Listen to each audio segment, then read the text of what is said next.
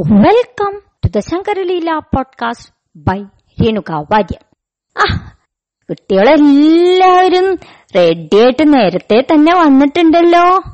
ആണ്ടിയാണോ വരാൻ വൈകിയത്? എന്തായാലും നിങ്ങൾക്ക് കഥ കേൾക്കാൻ വലിയ ഇഷ്ടാന്ന് മനസ്സിലായി. അതുകൊണ്ടല്ലേ ഇത്ര നേരത്തെ വന്നത്? ഓക്കേ അപ്പൊ നമുക്ക് കഥ തുടങ്ങാം അല്ലേ? ഇന്നൊരു പുതിയ കഥ.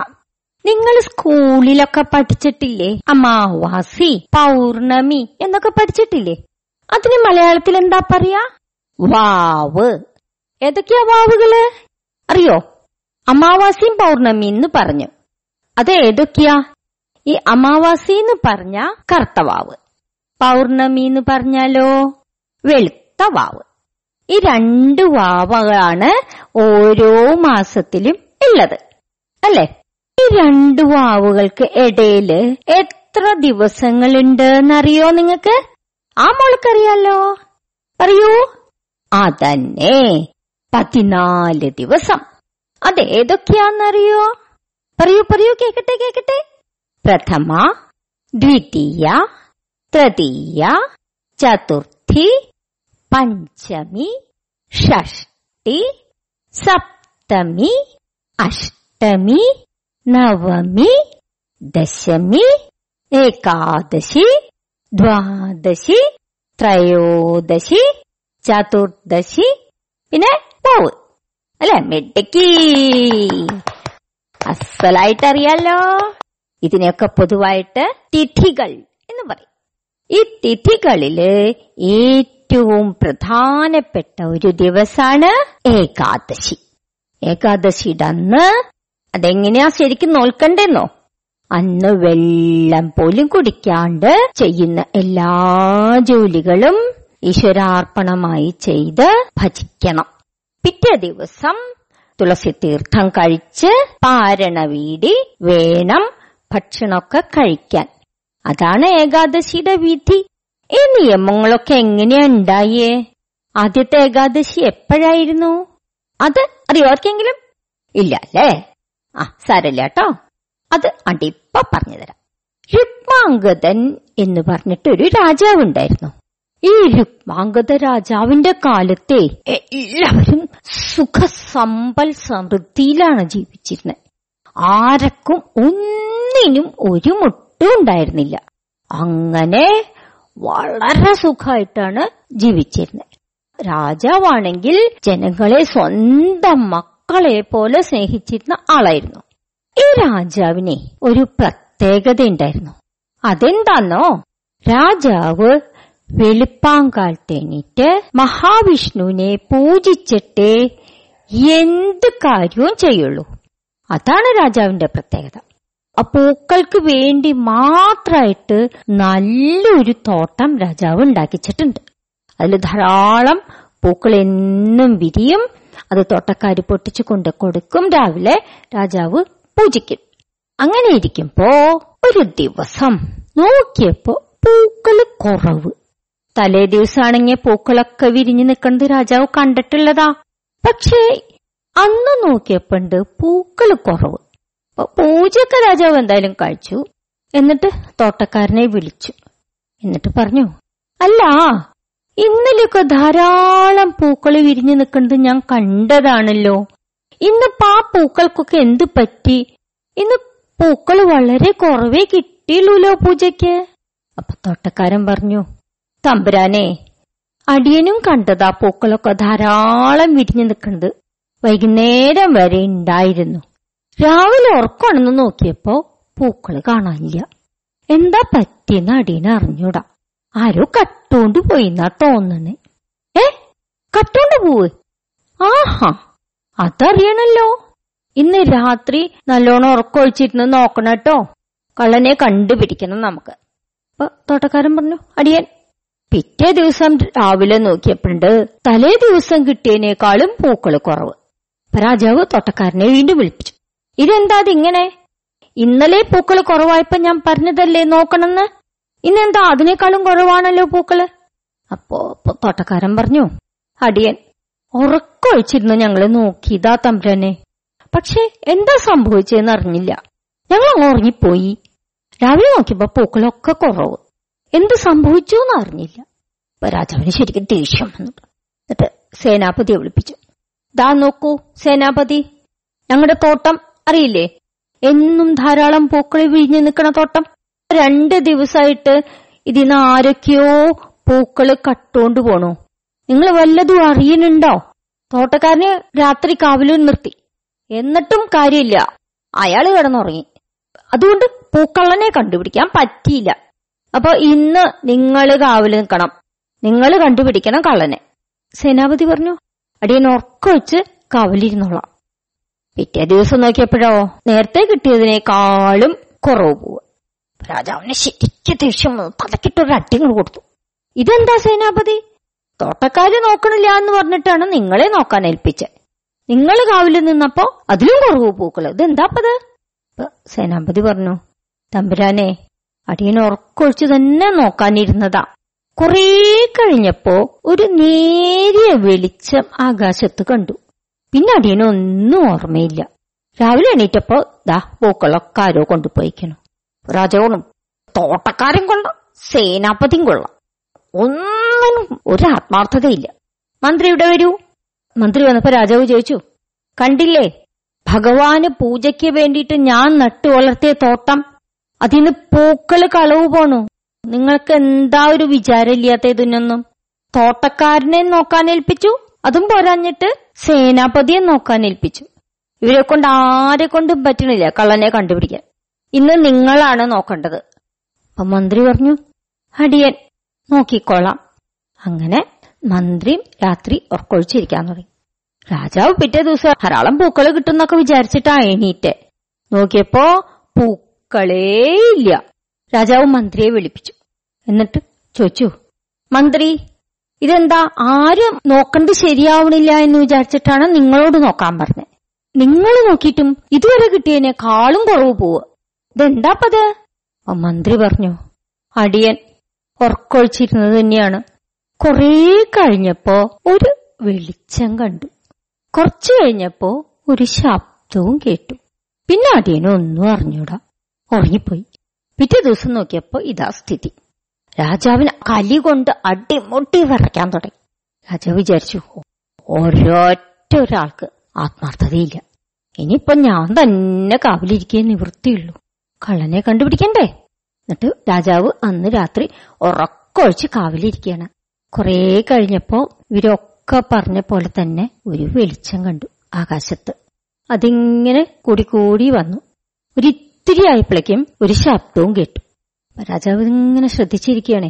ക്രമേണ ക്രമേണ ക്രമേണ വെളിച്ചവും ശബ്ദവും ഒക്കെ അടുത്തടുത്തടുത്തടുത്ത് വന്നു. കുറെ കഴിഞ്ഞപ്പോ ഒരു വിമാനം ഉണ്ട് ഇങ്ങനെ പറന്നു വരുന്നു. എന്നിട്ട് രാജാവിന്റെ തോട്ടത്തിന്റെ അടുത്ത് അതവിടെ വന്നു നിന്നു. എന്നിട്ടോ? അതിന് മൂന്നാൽ സ്ത്രീകൾ പുറത്തിറങ്ങി. എന്നിട്ട് അവരെന്താ ചെയ്തേന്നോ? എന്താ ചെയ്തിട്ടുണ്ടാവുക? ആ മോൻ പറഞ്ഞ സത്യ. ഈ തോട്ടത്തിലെ പൂക്കളൊക്കെ പറിച്ചു. പറിച്ച് ഒരു കൊട്ടയിലാക്കിയിട്ട് പോവാൻ പോവാണേ. രാജാവ് എന്താ പറയണ്ടേന്നുള്ള അവസ്ഥയിലായി. വേഗം അങ്ങോട്ട് ചെന്നു. എന്നിട്ട് ഈ വിമാനവണ്ടിയും അങ്ങോട്ട് പിടിച്ചു. അതെ പോവാൻ വരട്ടെ പോവാൻ വരട്ടെ. അവിടെ നിൽക്കൂ. എന്റെ തോട്ടത്തിന്ന് ഞാനറിയാണ്ട് രാത്രി വന്നിട്ട് പൂക്കൾ കട്ടുകൊണ്ട് പോവല്ലേ നിങ്ങൾ ആരാ? എവിടുന്നാ വരണേ? പൗരി പറഞ്ഞു ക്ഷമിക്കണം രാജാവേ. ഞങ്ങൾ ദേവലോകത്തുനിന്ന് വരണ ദേവസ്ത്രീകളാ. ദേവേന്ദ്രൻ അയച്ചതാ ഞങ്ങളെ. ഏ? ദേവലോകത്തുനിന്നോ? ദേവലോകത്തുനിന്ന് എന്തിനാ ഇവിടെ വന്ന് പൂക്കൾ കട്ടോണ്ട് പോണേ? അവിടെ ഇഷ്ടം പോലെ പോവില്ലേ? അത് രാജാവേ അങ്ങയുടെ തോട്ടത്തിന്റെ പ്രശസ്തി അത്ര അധികം ഉള്ളതുകൊണ്ട് ദേവേന്ദ്രൻ ഞങ്ങളെ ഈ പൂ പറിക്കാൻ ഏൽപ്പിച്ചതാ. ഞങ്ങൾ വന്ന് പൂ പറിച്ചുകൊണ്ട് ചെന്നപ്പോ ദേവേന്ദ്രന് ഭയങ്കര ഇഷ്ടായി. ഇനി എന്നും പൂജയ്ക്കുള്ള പൂക്കൾ ഇത് മതി എന്ന് പറഞ്ഞു. അതുകൊണ്ടാ ഞങ്ങൾ വന്ന് പറിച്ചുകൊണ്ട് പോണേ. അപ്പൊ രാജാവ് ചോദിച്ചു അത് ശരി. പൂക്കൾ പറിച്ചുകൊണ്ട് കൊണ്ട് മനസ്സിലാക്കാം. പക്ഷെ ഈ രാത്രി കള്ളന്മാരുടെ പോലെ വന്ന് പൂക്കൾ എന്തിനാ പറിച്ചുകൊണ്ട് പോണേ? അപ്പോ വിരു പറഞ്ഞു അതെ മനുഷ്യർക്ക് ഞങ്ങളെ കാണാൻ പാടില്ല. അതുകൊണ്ടാണ് ഞങ്ങൾ രാത്രി വരണേ. കാവലിരുന്നിരുന്ന മറ്റുള്ളവരൊക്കെ രാത്രി ഉറക്കാനും കാരണം അതാണ്. രാജാവ് ചോദിച്ചു രാജാവിന്റെ പേരെന്താ? ആ ഓർമ്മയുണ്ടല്ലേ? രുക്മാംഗതൻ. മാംഗത രാജാവ് ചോദിച്ചു അപ്പൊ ഞാൻ കണ്ടതോ? ആ അതോ? അത് അങ്ങയ്ക്ക് അത്ര ഹൃദയശുദ്ധിയുണ്ട്. അതുകൊണ്ടാ മനഃശുദ്ധി ഇല്ലാത്തവർക്കാണ് ഞങ്ങളെ കാണാൻ പാടില്ലാത്തത്. അത്രയ്ക്കധികം മനഃശുദ്ധി ഉള്ളതുകൊണ്ട് അങ്ങയ്ക്ക് ഞങ്ങളെ കാണാൻ പറ്റി. അപ്പൊ രാജാവ് പറഞ്ഞു ശരി. എന്തായാലും നിങ്ങൾ പൂക്ക പറിച്ചു എന്താ കാരണം എന്ന് മനസ്സിലായി. ഇനി നിങ്ങളത് കൊണ്ടുപോയിക്കോളൂ എനിക്ക് കുറച്ച് പൂക്കൾ പൂജയ്ക്ക് വേണ്ടി ബാക്കി വെച്ച് തന്നാ മതി. അപ്പൊ അവർ പറഞ്ഞു ശരി അങ്ങനെയാവാം. പക്ഷെ ഒരു പ്രശ്നമുണ്ടല്ലോ. അതെന്താ? മനുഷ്യനായ അങ്ങ് ഈ വിമാനത്തിൽ തൊട്ടില്ലേ? അതുകൊണ്ട് ഇനി ഇത് ചലിക്കില്ല. ഞങ്ങൾക്ക് പോവാനും പറ്റില്ല. അപ്പൊ രാജാവ് പറഞ്ഞു അയ്യോ ബുദ്ധിമുട്ടായല്ലോ. ഇനിയിപ്പെന്താ ചെയ്യ? അവർ ഒന്നാലോചിച്ചു എന്നിട്ട് പറഞ്ഞു ഇന്ന് ആരെങ്കിലും ഭക്ഷണം കഴിക്കാണ്ടിരിക്കുന്നുണ്ടെങ്കിൽ അവർ വന്നിട്ട് ഈ വണ്ടി തൊട്ടാൽ ഇത് അനങ്ങും. അപ്പൊ രാജാവ് പറഞ്ഞു അയ്യോ പട്ടിണി എന്ന് പറഞ്ഞിട്ട് സംഭവേ ഇല്ല എന്റെ നാട്ടിൽ. പിന്നെ എങ്ങനെയാ ആൾക്കാർ ഭക്ഷണം കഴിക്കാണ്ടിരിക്കുക? അപ്പൊ അവർ പറഞ്ഞു എല്ലായിടത്തും നോക്കൂ ചെല്ലപ്പ ആരെങ്കിലും കിട്ടിയെങ്കിലോ രാജാവ് ഭടന്മാരെയൊക്കെ വിളിച്ചിട്ട് നാല് പാടും പറഞ്ഞു എല്ലാവരും പറഞ്ഞു രുക്മാംഗതന്റെ നാട്ടിൽ പട്ടിണിയോ? അങ്ങനെ ഒരു സംഭവമേ ഇല്ല ഞങ്ങൾ എല്ലാവരും എന്നും മുടങ്ങാണ്ട് ഭക്ഷണം കഴിക്കണവരാ. ഇന്നും കഴിച്ചു. അപ്പൊ അവർക്ക് ആകെ നിരാശയായി. ഇനിയിപ്പോ എന്ത് ചെയ്യും? ഇപ്പൊ നാ തിരിച്ചു പോയേക്കാം അല്ലേ? എന്ന് വിചാരിച്ച് നോക്കുമ്പോണ്ട് കുറച്ചകലായിട്ട് ഒറ്റപ്പെട്ട ഒരു സ്ഥലത്ത് ഒരു നേരിയ വെളിച്ചം കാണുന്നു അപ്പൊ അവർ ആ വെളിച്ചം കണ്ട ദിക്കിലേക്ക് പോയി. അടുത്തടുത്ത് അടുത്തടുത്ത് അടുത്തടുത്ത് ചെന്നപ്പോ ചെറിയൊരു ഞെരക്കം കേൾക്കും. അമ്മേ അമ്മേ. ഒരു കുറേയും കൂടി അടുത്ത് ചെന്നു. അപ്പൊ കുറച്ചും കൂടി അമ്മേ എന്നെ ആരുമില്ലേ സഹായിക്കാൻ? ആരെങ്കിലും ഒന്ന് വരണേ? എന്നെന്ന് സഹായിക്കണേ? അതൊരു കുടിലായിരുന്നേ. ആ കുടിലിന്റെ അകത്തേക്ക് അവർ കേറി. നോക്കിയപ്പോ എന്താ? വയസ്സ് വയസ്സായ ഒരു സ്ത്രീ അവിടെ ഇങ്ങനെ കിടന്ന് ഞരങ്ങ. അപ്പൊ അവർ ചോദിച്ചു അമ്മൂമ്മേ എന്താ പറ്റിയത്? ഇവർ പറഞ്ഞു അയ്യോ മക്കളെ എന്നെ ഒന്ന് സഹായിക്കണേ. എനിക്ക് വയറ് വേദനിച്ചിട്ട് വയ്യേ. മൂന്ന് ദിവസമായി ഞാൻ ഭക്ഷണം കഴിച്ചിട്ട് എന്നെ ഒന്ന് സഹായിക്കണേ. അമ്മേ ഔ. അവർക്ക് ശരിക്കും ഉള്ളിൽ സന്തോഷായി. ഭക്ഷണം കഴിച്ചിട്ടില്ല എന്നാണ് ഈ സ്ത്രീ പറയണേ? രാജാവ് അന്വേഷിച്ചിരുന്ന ആൾ തന്നെ ഇത്. സ്നേഹത്തോടുകൂടി ഈ അമ്മൂമ്മോട് പറഞ്ഞു അമ്മൂമ്മേ ഞങ്ങൾ കൊണ്ടുപോവാട്ടോ. ഒരു വൈദ്യരുടെ അടുത്തേക്ക് ഞങ്ങൾ അമ്മൂമ്മയെ സഹായിക്കാട്ടോ. എന്ന് പറഞ്ഞ് അവർ ഈ സ്ത്രീയെയും എടുത്ത് രാജാവിന്റെ മുമ്പിൽ കൊണ്ട് കിടത്തി.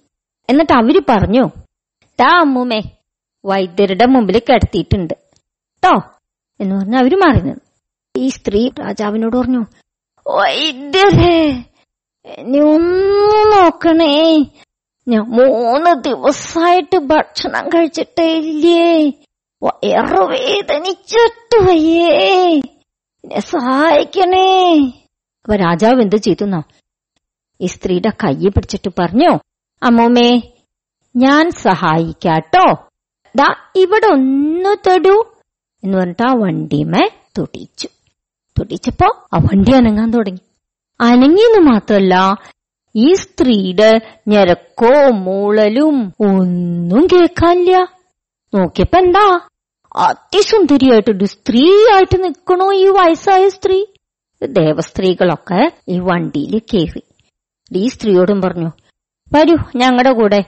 ഞങ്ങൾ ദേവലോകത്തേക്ക് കൊണ്ടുപോവാണ് നിങ്ങളെ.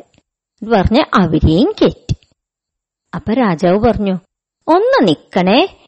എനിക്ക് ഒരു സംശയം. എന്താ? ചോദിച്ചോളൂ. മനുഷ്യനായ ഞാൻ വണ്ടിമ തൊട്ടപ്പോ വണ്ടി അവിടെ നിന്നു. ഇനി പോവില്ല എന്ന് പറഞ്ഞു. ഇന്ന് എന്നിട്ട് പോം വഴിയായിട്ട് ഇന്ന് ഒന്നും കഴിക്കാത്ത ആരെങ്കിലും ഈ വണ്ടി തൊട്ടാ മതി എന്ന് നിങ്ങൾ പറഞ്ഞു. അങ്ങനെ ചെയ്തപ്പോ വണ്ടി അനങ്ങാനും തുടങ്ങി. ഇതെന്താ ഇങ്ങനെ? ഇതിന്റെ രഹസ്യം എന്താ? അപ്പോ ദേവസ്ത്രീകൾ പറഞ്ഞു രാജാവേ അതെന്താന്നോ? ഇന്ന് ഏകാദശിയാണ്. വളരെ ശ്രേഷ്ഠമായൊരു ദിവസം. ഇന്നത്തെ ദിവസം വെള്ളം പോലും കുടിക്കാണ്ട് ഭഗവാനെ മാത്രം വിചാരിച്ച് എല്ലാ പ്രവൃത്തികളും ചെയ്ത് നാളെ തുളസി തീർത്ഥം കഴിച്ച് പാരണ വീടി പിന്നെ മറ്റു കാര്യങ്ങളൊക്കെ ചെയ്ത പുണ്യം കിട്ടും. അങ്ങനെ എല്ലാം ഏകാദശിയും നോറ്റ് കഴിഞ്ഞാൽ മരിച്ച സ്വർഗത്തിലും പോകും. രാജാവിന് വലിയ സന്തോഷായി. നല്ലൊരു കാര്യല്ലേ പറഞ്ഞു തന്നേക്കണേ. രാജാവ് എന്ത് ചെയ്തു?